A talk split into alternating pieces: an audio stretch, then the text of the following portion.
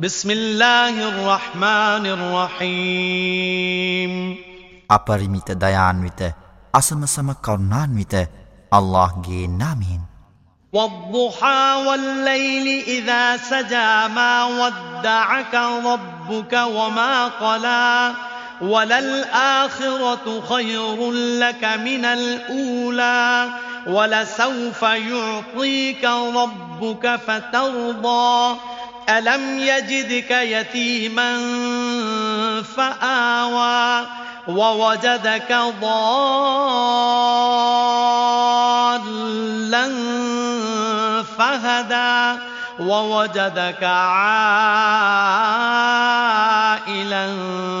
فأغنى فأما اليتيم فلا تقهر وأما السائل فلا تنهر وأما بنعمة ربك فحدث පෙරවරුව මත දිවරමින් රාත්‍රිය මත දිවරමින් එය නිසංසල මැදියම් රෑවන විට ඕ මුහම්මද නුඹගේ පරමාධිපතියානන් නුඹව අත්හැරියේද නැත නුරුස්වේද නැත අවසාන අවදිය ආරම්භ අවදියට වඩා නුඹට යහපච්ච නුඹගේ පරමාධිපතියා නුඹට ලබාදේ නුඹ එමගින් තෘප්තිමත් වන්නේය.